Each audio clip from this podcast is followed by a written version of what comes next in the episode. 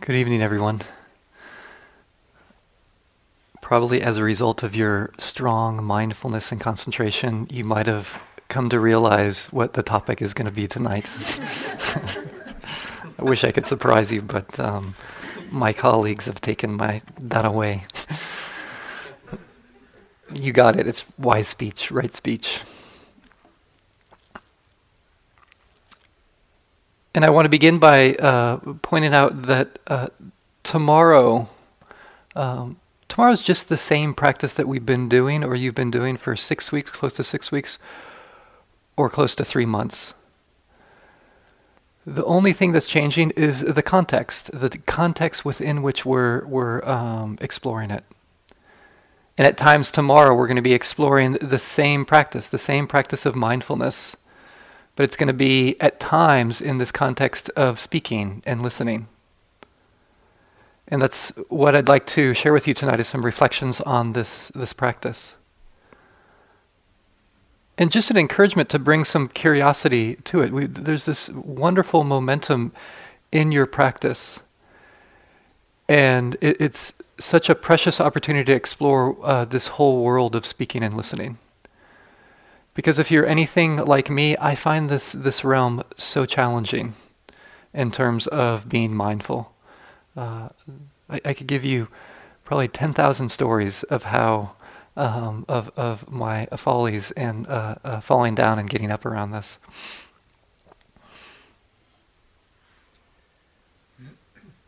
And probably in the last few days, maybe longer, have you noticed? Have you noticed the thoughts and emotions probably even the body sensations arising just about the idea of tomorrow. it's amazing, isn't it? just, just the idea of beginning to speak and connect with others. It's amazing all the stories that can arise. Have you noticed that? I remember on a long retreat, it was it was just like within the first couple of days, I remember a strong feeling of dread arising at the idea of having to speak at the end of the retreat. it's unbelievable.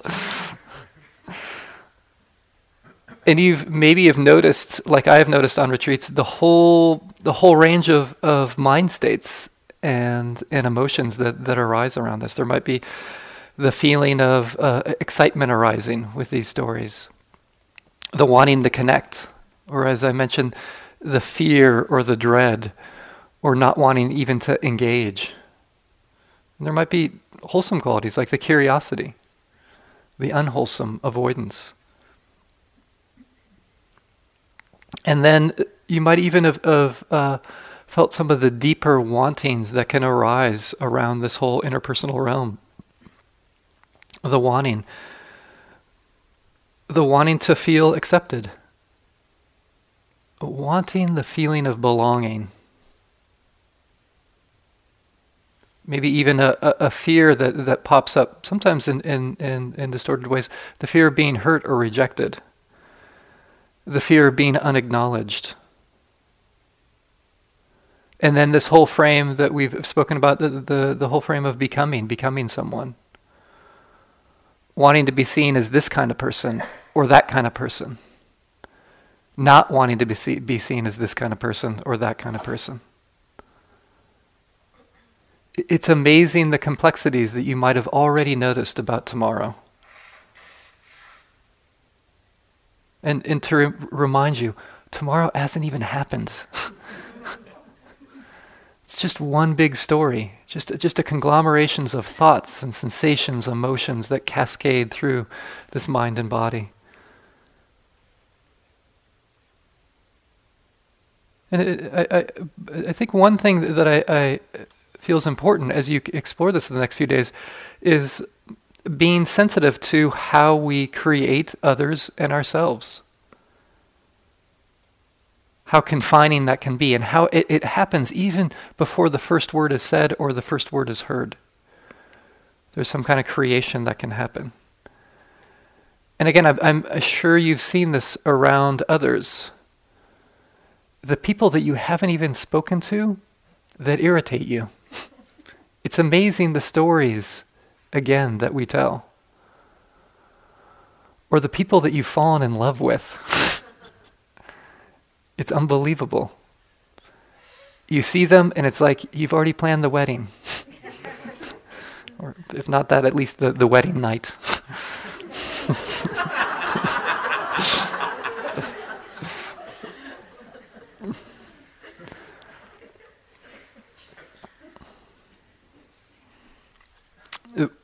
what comes to my mind around this this act that our minds do of creating one another is a, a, a story I heard. Um, I think it, this took place at Amaravati. There was um, a nun there who had gone back to her family for a family visit, and the last time she had seen her parents, her father was so upset at her for getting ordained that he demanded that she wear a hat the entire time that she was home it was just it was a tough situation. And she was coming up to um, once again go back home for a, a, home visit. And so she asked Ajahn Sumedho so, for some advice about how to deal with this situation.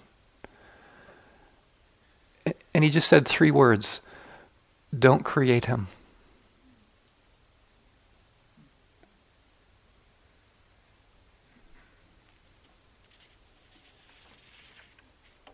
I think it's great advice not the, to create the person in front of us,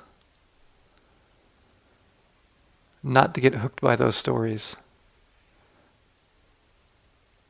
And of course, it's true, tomorrow the mind is still going to create those stories about ourselves and others, creating these selves. So it's, it's really more precisely just to begin to notice them, because with the noticing, our hearts and mind aren't as hooked by that. And then, and then there can be this more authentic connecting, this showing up in a different way. And I'm not asking you to, to look for perfection in this world or in this realm, but just the, the opening up the space for a, a different way of, of connecting in the next few days. Being aware of this creating.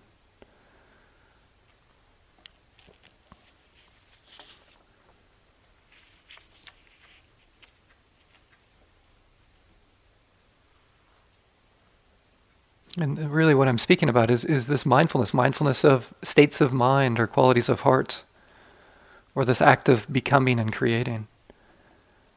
I, I, I find it so helpful in, in this realm of speaking and listening. And I, I mention this because I think all of us know this here that, that our words and our communication, they're powerful words, they support and heal and awaken, but at the same time, they can harm and hurt in such damaging ways. And probably all of us, or most of us here, probably all of us, you've experienced both of these aspects of, of speaking.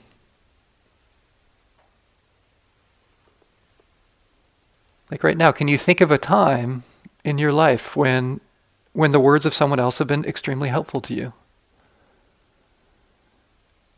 It could have been a close friend or a partner, just those few words that they shared with you. A teacher or a colleague.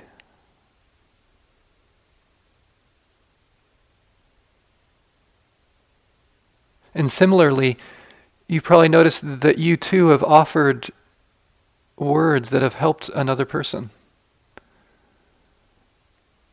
that there was some kind of connection that was actually healing in some way. Chatting with someone or a friend going through a tough time. And then the opposite, too. The times when someone has said something to you that was so hurtful, so painful. And when you've done the same as well saying those words where you wished you were able to re- remain silent instead.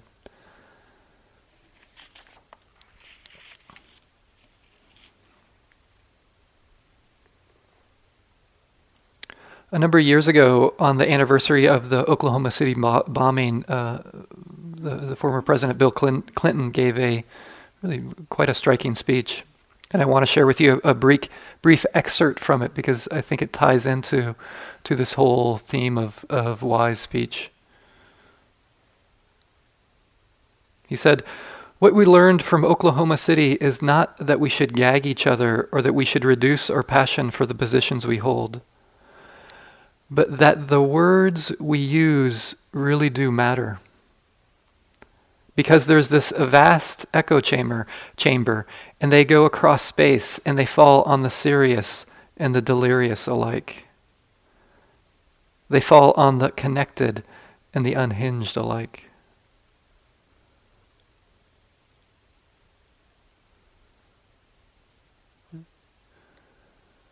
I appreciate this metaphor. The, the, the, the, words, the words you use really do matter.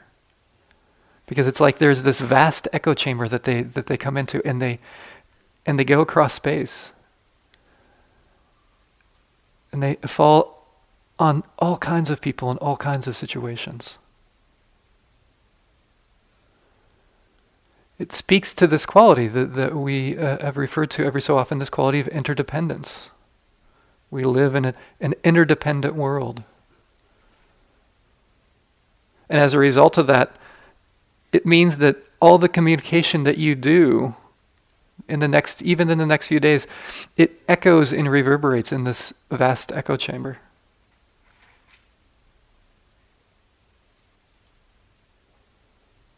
I think sometimes uh, we can have the sense that, that the world, that there's my world and then there's the world out there.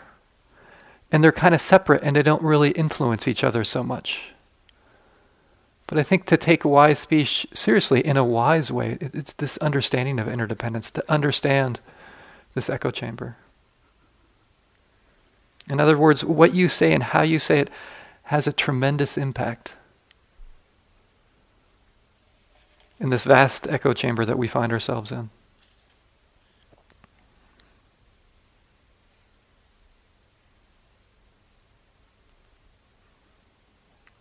Some additional things that you might want to reflect upon or remember when you enter into this uh, realm tomorrow. Of course, the first thing I was talking about is, is really the basis, being aware of the states of mind that are fueling our, our speech. The Buddha gives us also some, uh, some, some other suggestions, though. He says speech practitioners possessing these five factors speech this speech is well spoken, not badly spoken. It is blameless and beyond reproach by the wise. What are these five factors? It is spoken at the proper time. What is said is true. It is spoken gently. What is said is beneficial. It is spoken with a mind of loving kindness. Possessing these five factors, speech is well spoken, not badly spoken. It is blameless and beyond the reproach of the wise.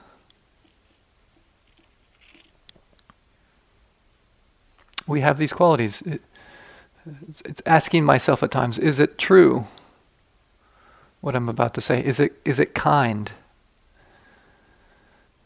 Is it timely? Is it useful? And then is it gentle or affectionate? Literally smooth. And I'm just going to share you share with you what I do. I actually scrunch the gentle and affectionate into kind, so I only have to remember four things rather than five. now, maybe this isn't the best way to be a practitioner, but I like small lists rather than big ones.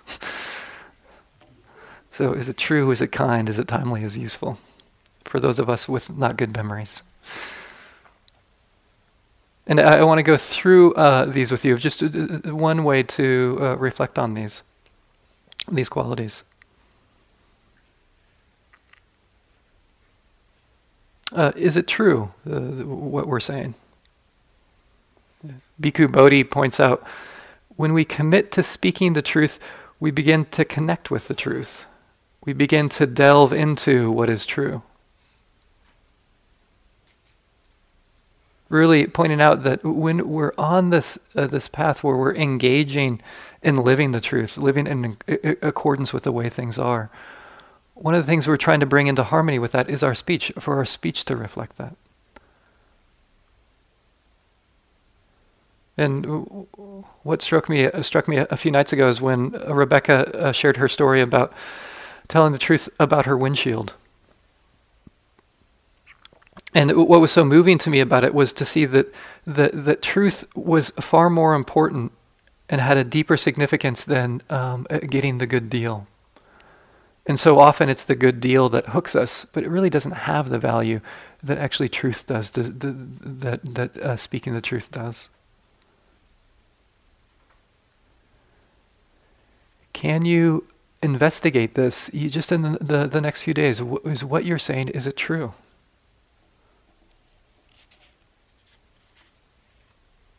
And I, I want to point out just speaking the truth is not necessarily skillful speech or wise speech. I can say something that's true, but if I have a, a, quality of mind that's filled with, with anger or hatred, it can be incredibly quite hurtful or harmful. That's why we need these other, other qualities, especially the, the, the quality of kindness. And that's the next one is, is what you're saying, is it kind? Is there that quality of mind or heart there? I think one way to reflect on this or to explore this is um,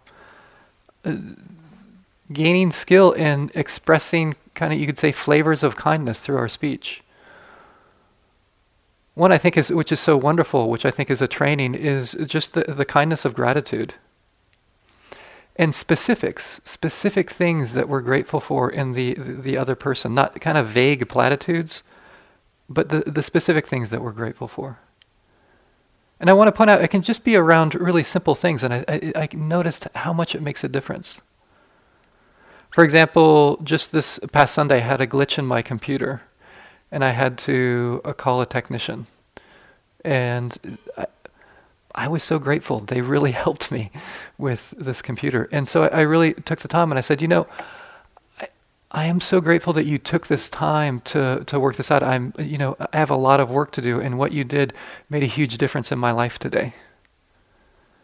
And it really did. Did I have to do that? No. And I could tell he was uh, a bit surprised by that. I don't think he gets that kind of feedback a lot of times in his work. But there was something really true about that. And I was really grateful. And it felt so good for me to express that. And also, I think it was, it was wonderful for him to receive that. Can you gain that, that skill or expressing other wholesome states or qualities of heart? Expressing sympathetic joy or compassion, or even sometimes the qualities of generosity can see, seep through.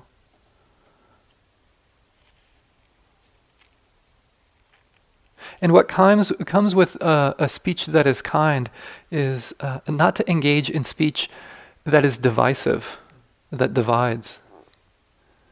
I want to share with you again uh, what we find in the, uh, the Pali discourses of what the Buddha says about this.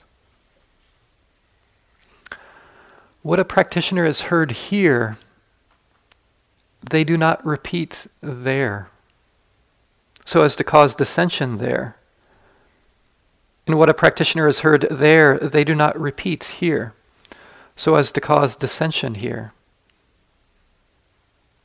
Thus, the practitioner unites those that are divided, and those that are united they encourage.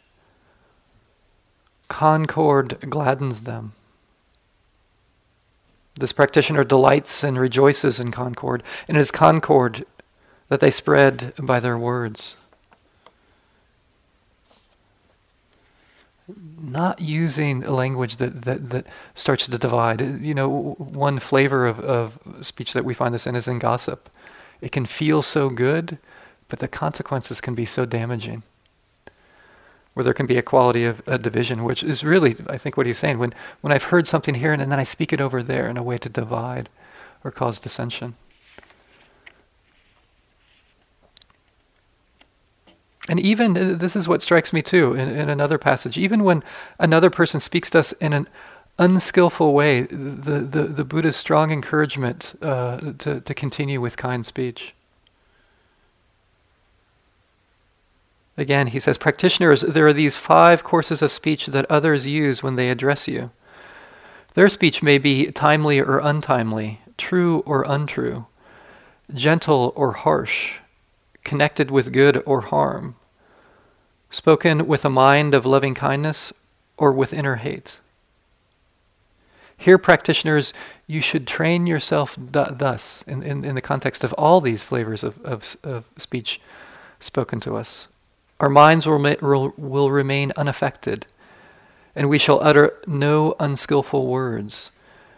We shall abide compassionate for their welfare, with a mind of loving kindness without inner hate.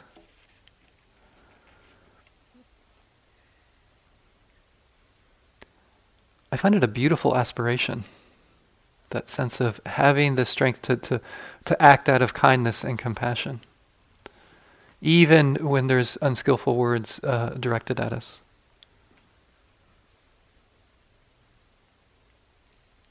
And I want to point out kind speech, this aspect, uh, uh just to, to take it to a more broader uh, context of our speaking.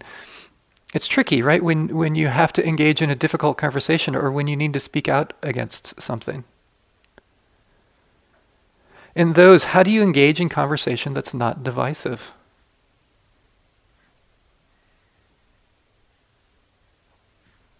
And I, I want to point out that there's a difference between divisive speech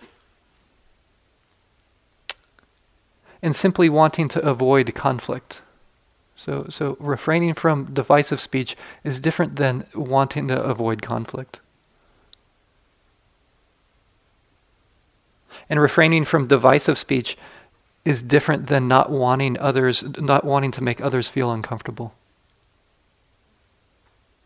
I, I want to point out that kind speech might actually lead to uncomfortable feelings and conflicts, but it doesn't mean it's divisive.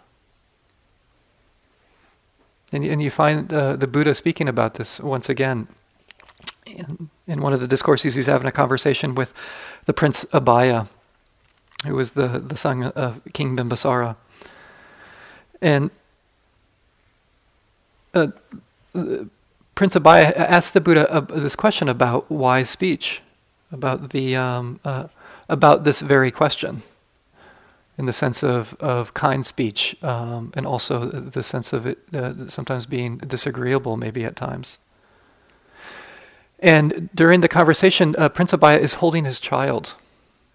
And so the, the, the, Buddha says, Let me ask you a question and you answer me, and I'll, I'll give, use that as a way of explaining this to you.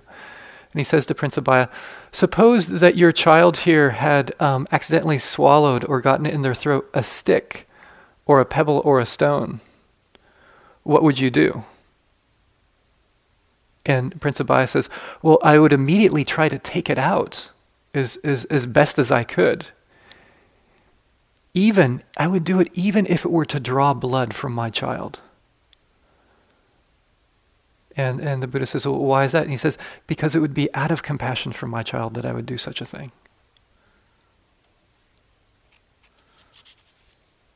And then the Buddha says, So too, Prince, such speech as the Tathagata knows to be untrue, incorrect, and unbeneficial, and which is also unwelcome and disagreeable to others, such speech the Tathagata does not utter. Yet, such speech as the Tathagata knows to be true, correct, and beneficial, but which is unwelcome and disagreeable to others, the Tathagata knows the time to use such speech. Right, so so there are times where we need to speak things that are unwelcome and disagreeable, but as long as they're, they're, they're true and correct and beneficial, we just need to find the right time. And I think one way to understand this in terms of difficult times is can you have your eye on the greater harmony? And, and to remember, harmony is literally a concord of, of, of different sounds different musical elements uh, fitting together. It, it's not just one tone. And, and you might notice, I know this is the case for me, that right, it's easy to, to, to sing along with a melody, but so much more difficult to sing the harmonies and to get the harmonies. This is really the intention. Can there be a, a, this, this uh, view on uh, the greater harmony? And sometimes to find a greater harmony, there has to be going through this chaotic phase of difficulty. again, what's the quality of mind that's impelling it? For here, just to bring it back to here in the next few days, in terms of divisive speech, one of the things that I start to be sensitive to when I'm speaking is if I'm speaking about someone who's not in the room and I'm not speaking to them, then that's an alert for me. What am I, what am I saying about them? Does it have the quality of divisiveness to it? I find it very helpful. You might want to become curious about that in the next few days. It doesn't mean that you don't say anybody uh, say anything about someone who's not there. It just means that there's more uh, uh more of a, a, sensitivity around that. And it's because w- what we say and how we say it has a great impact in this world. It resonates in this vast echo chamber.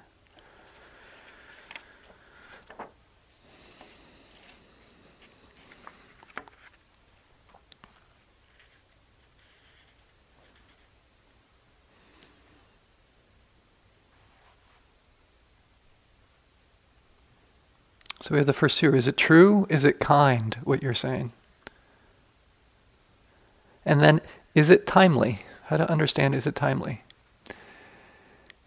Is it timely for me to be saying this right now? Am I in the right space for this? One way I'm checking in with this is yes, noticing that if there's any unskillful qualities of mind that are present. Or another frame that I use is kind of a, a, physiological frame. Is my, is my physiology activated? What I mean by activated are there kind of states of mind that are much more around what would be called this, this threat response? The, the fear or the anger or wanting to lash out or the worry. You could say this, this system of self protection, like this fight flight system, or even freezing. Because if I can start to be sensitive to that, it's, it's incredibly helpful. Because if that's there, um, literally, literally, our brains think differently. I might have already mentioned this before. Right? We have this system that's designed that, for example, if we're being chased by um, a cheetah or a mountain lion, having kind of a, a way of kind of reflecting in a broad manner is not the best way to think. I want to know if I should go right or left, or if I should climb the tree. The thinking has to be really quick. But if that's the, the, the thinking that I have when I'm trying to converse with someone, it's not such a good thing. Because I can't think broadly, I can't hold different views. I'm just looking for the right view immediately. And you might notice this intense uh, conversations, the narrowing of how our brains work. And it's not only on the level of, of, of uh, what we're saying in, those, in that realm, literally our, our eardrum changes when, we, um, when, when this th- threat response is there, when there's this kind of activation, when there's these whole, unwholesome mental states. For example, the eardrum changes so that we can hear lower tones. Why is that? Because of our history. It's sometimes good to hear the growling before it gets to you. And as a result of that, a lot of times uh, uh, it takes the, the, the, the eardrum out of the, um, this range, a little bit out of this range of hearing the, the prosody of the human voice or the, the, the subtle variations in the human voice. So literally, I can't hear someone as well when I'm in this space. My ears aren't, aren't, aren't uh, adjusted to it. It's, it's really helpful to take that into account. And of course, often, you know, in difficult times, we, we can't necessarily pick the time that we have to say something. But if I have an opportunity, then I'm going to be sensitive to that. In turn, terms of during these days of integration, just to remember, uh, uh, talking at the end of retreat can be immensely intense. And it can be actually uh, quite easily overwhelming. So, just an encouragement to, to stay in contact with the messages that your body is giving you. It can be very helpful to, to take a break at time at times. And in the context of this, I want to name this for the whole group. Is it's really okay if you're in a, con- a conversation with someone and uh, it, it just starts to feel overwhelming. You can simply say, you know, I'd love to talk more, but I need a break, and to bow. And then if someone does that to us, we know that it's just because it's this retreat uh, environment that we're in. And if we have this common understanding, it really allows each of us the space to, to take care of ourselves in the midst of conversation. So really feel free to do that and also to honor that if, if that arises. So that we can support each other in finding the right time, the skillful time to speak and to also to, to, to take a break from speaking.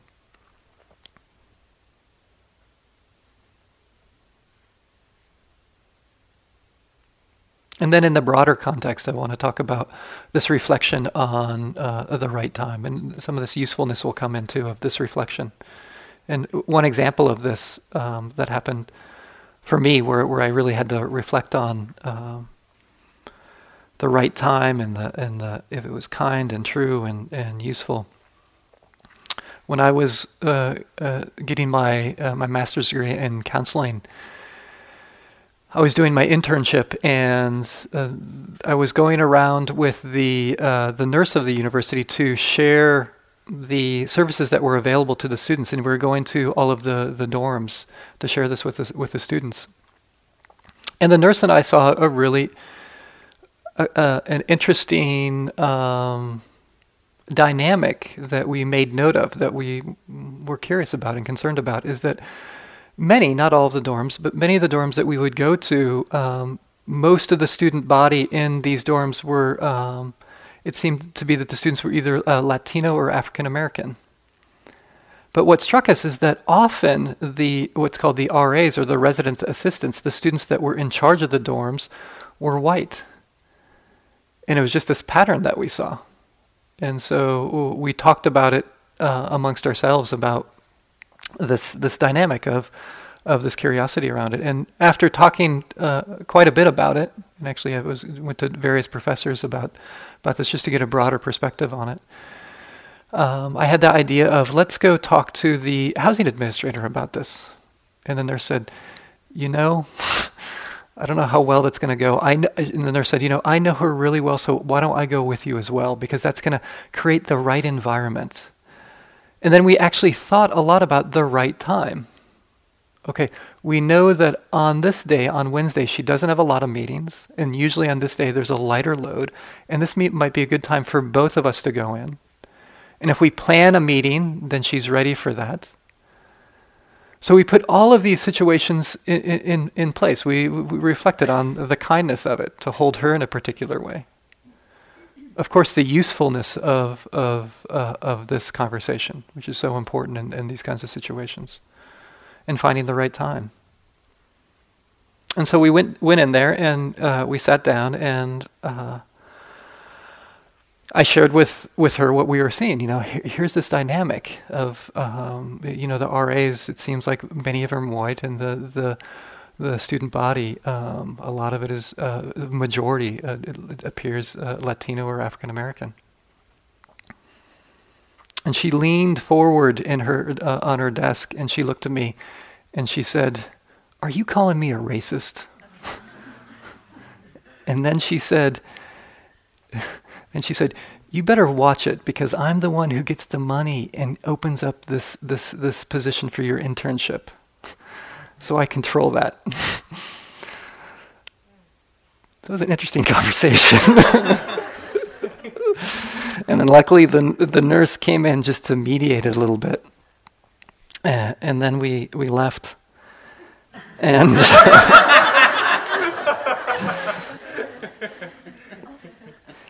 and then I reflected on it, I realized that was a successful, wise speech. That was a success in terms of that. I couldn't control her response. There was nothing that I could do about that. But I, when I reflected on it, both of us had taken, taken so much time to see if we could put together the, the, the causes and conditions to allow for something new to arise. And I, I, find this is important, especially when you're in the world this is what counts so much is what's the motivation there? What are the things that are, that are, that are fueling your speech in this way? And when they're there, to rejoice in that. That's a, that's a beautiful moment, regardless of the outcome. That speech, I think, still echoes in this vast echo, in, in this vast echo chamber. It resonates. And eventually, I think it leads in the right direction.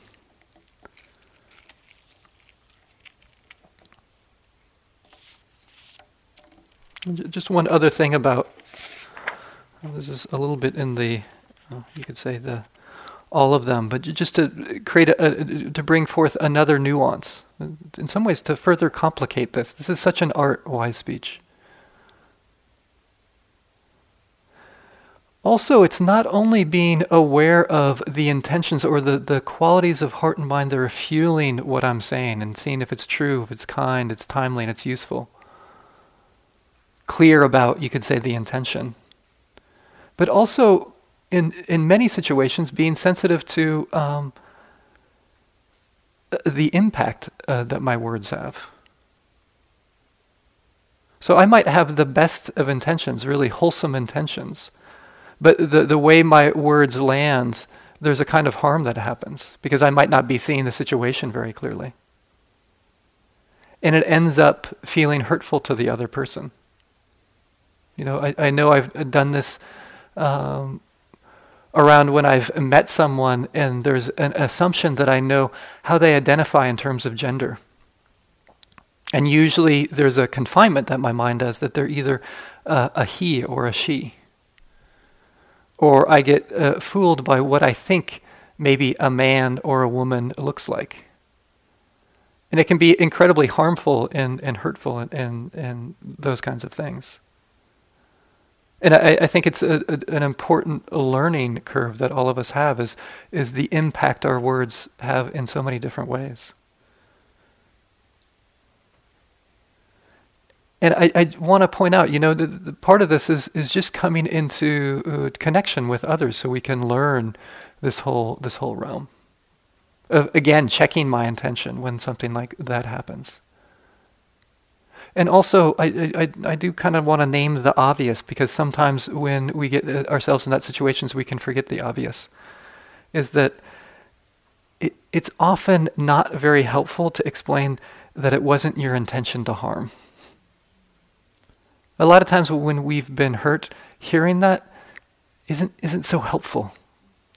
And what can be so helpful is to acknowledge the impact well, I, I am so sorry. I totally now I get I get how impactful my words were.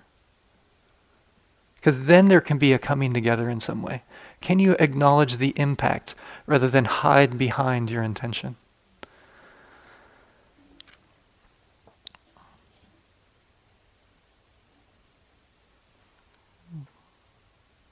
And then is is our speech useful? Is it true? Is it kind? Is it timely? And is it useful? And the Buddha talks about the opposite of, of useful language being idle chatter. And again, much of this comes down to what's, what's the quality of mind that's fueling what you're sharing.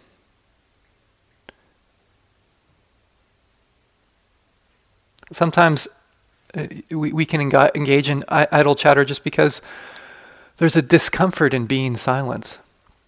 And in order to navigate we, that, we, we engage in idle chatter in a, a kind of unskillful way. Or sometimes it's merely just to pass the time away. What's, what's the mind state that's motivating that speech? And again, I, what I want to point out often is it's not about what you know the the topic is. It, it, it's it's what's fueling it. And the reason I mention this is I actually think there's a place for a kind of idle chatter that can be really helpful if the context is appropriate. And, and one example of this, I uh, was many years ago. I was uh, traveling uh, from uh, the airport in Denver up into the Colorado mountains to officiate a wedding, and I was on this van with um, another woman, and we got to talking about this and that, and um, I mentioned a, an environmental organization that I love to support. And it was like I had just named the devil. this woman just started to become furious about her experiences with this organization and how what a horrible organization it was. And um, the conversation just went so sour after that. it was bad we just had a very different perspective on the environment and human beings' relationship to the environment. And uh, yeah, it was getting bad. And and luckily, we both had the skill at least to uh, to to come back into silence, which was really helpful. and probably about 15, 20, 30 minutes went by where we were silent with one another. And then, um, and I can't remember, she, she, might have done this. I can't remember if it was me or her. It really might have been her that did this, which I so appreciative of. Is that she turned to me and then she just started talking about the weather with me. And I so appreciated it. And what started to happen is we started to chit chat about the most idle things, the most superficial things.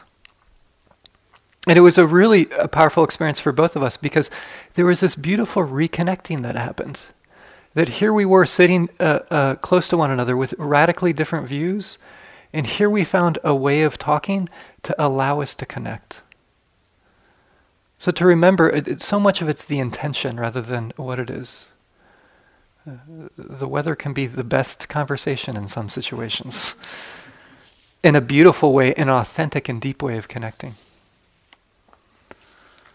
So again, what, what's what's fueling our our speech? So speech, is it, is it true? Is it kind? Is it timely? Is it useful? Becoming curious about that in the next few days, knowing that, that what you say and how you say it, it reverberates in this vast echo chamber that we find ourselves in. And then I want to uh, share with you another form of communication, which I think is important in terms of is it true, is it kind, is it timely, and is it u- useful? And that's silence. Silence really is another form of communication. And probably all of you are here because you know the power of this realm of silence. It can be so powerful in both ways. It can be so powerful in, in very helpful ways, but also it can be incredibly powerful in harmful ways.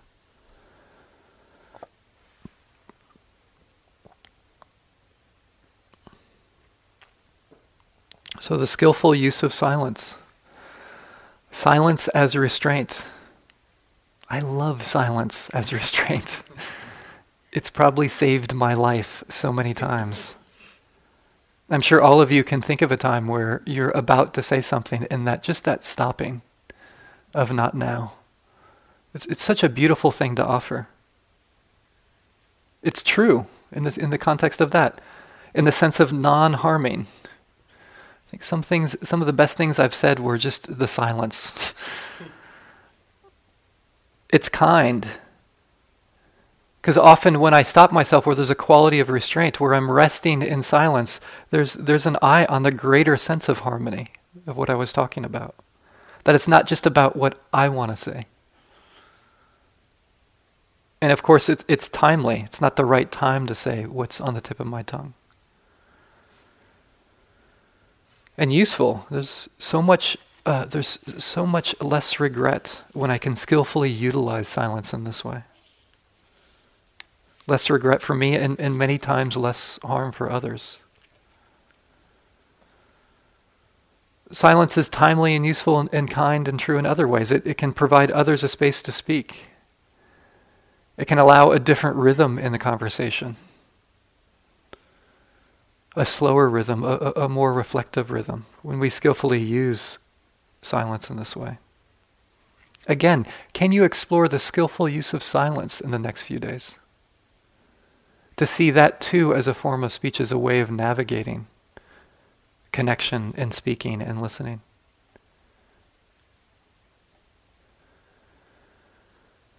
But I also want to point out that there's nothing holy about silence it's not always true, kind, timely, and useful. Sometimes, if you don't say something, more harm arises rather than less harm.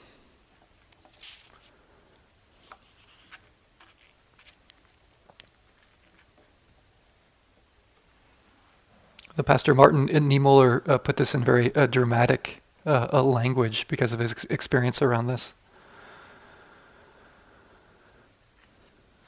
He said, First, uh, they came for the communists, and I did not speak out because I was not a communist. Then they came for the trade unionists, and I did not speak out because I was not a trade unionist. Then they came for the Jews, and I did not speak out because I was not a Jew. And then they came for me, and there was no one left to speak out for me.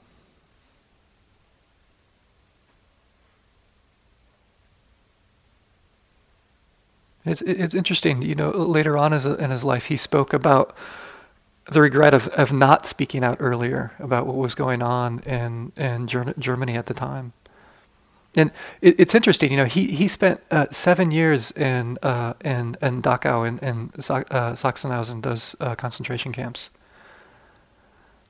And, and it's interesting that what tore him more than the experience in the concentration camps was his silence. And of course, there was a time, what, what started to happen actually is he was, um, he first supported the Nazi, Nazis and then started to speak out. But I think just those years of silence were, were so difficult for him. And it's true, you, you, you, in the sense of uh, our silences can sometimes perpetuate things, and I think it's important to be sensitive to that, of, of being sensitive to what we're not saying. Because not saying something does not get us off of the hook. I, remember realizing this when I was um, after my uh, days of being a Zen monk.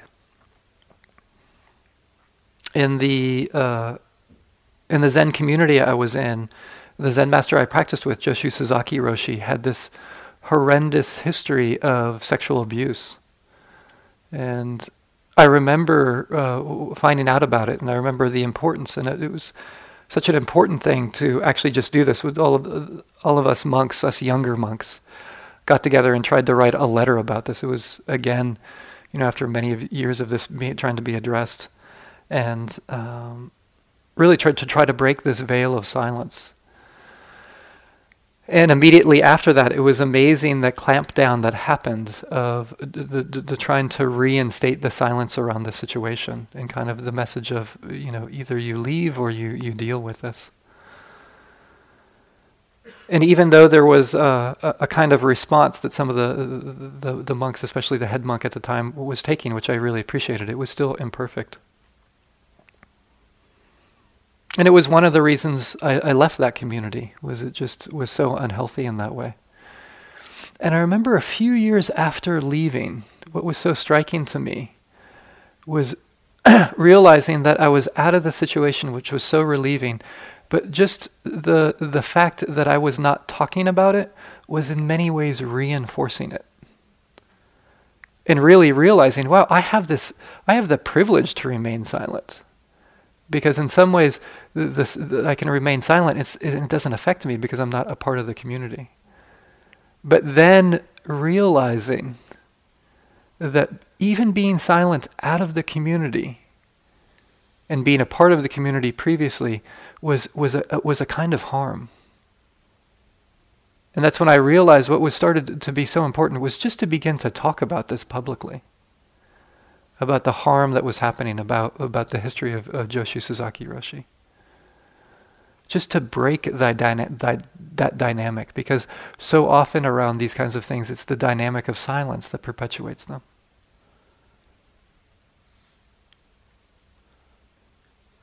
So it's very important, you know, as we move forward with our speaking, that we're also sensitive to the silence that we're engaging in is the silence that you're engaging in, it, it, might be the wholesome silence of restraint and support and kindness. And other times we might be uh, hiding in silence in a way where, where there's a need to say something, and not saying something is more harmful.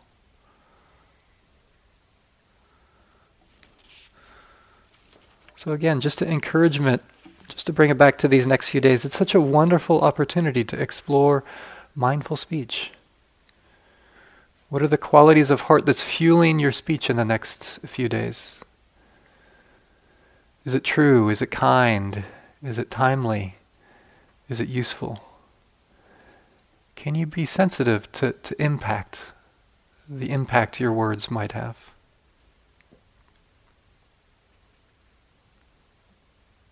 So may our skill in wise speech that, that, that resonates in this vast echo chamber, may it lead to the liberation of all beings. Thank you. Let's, let's sit for a moment.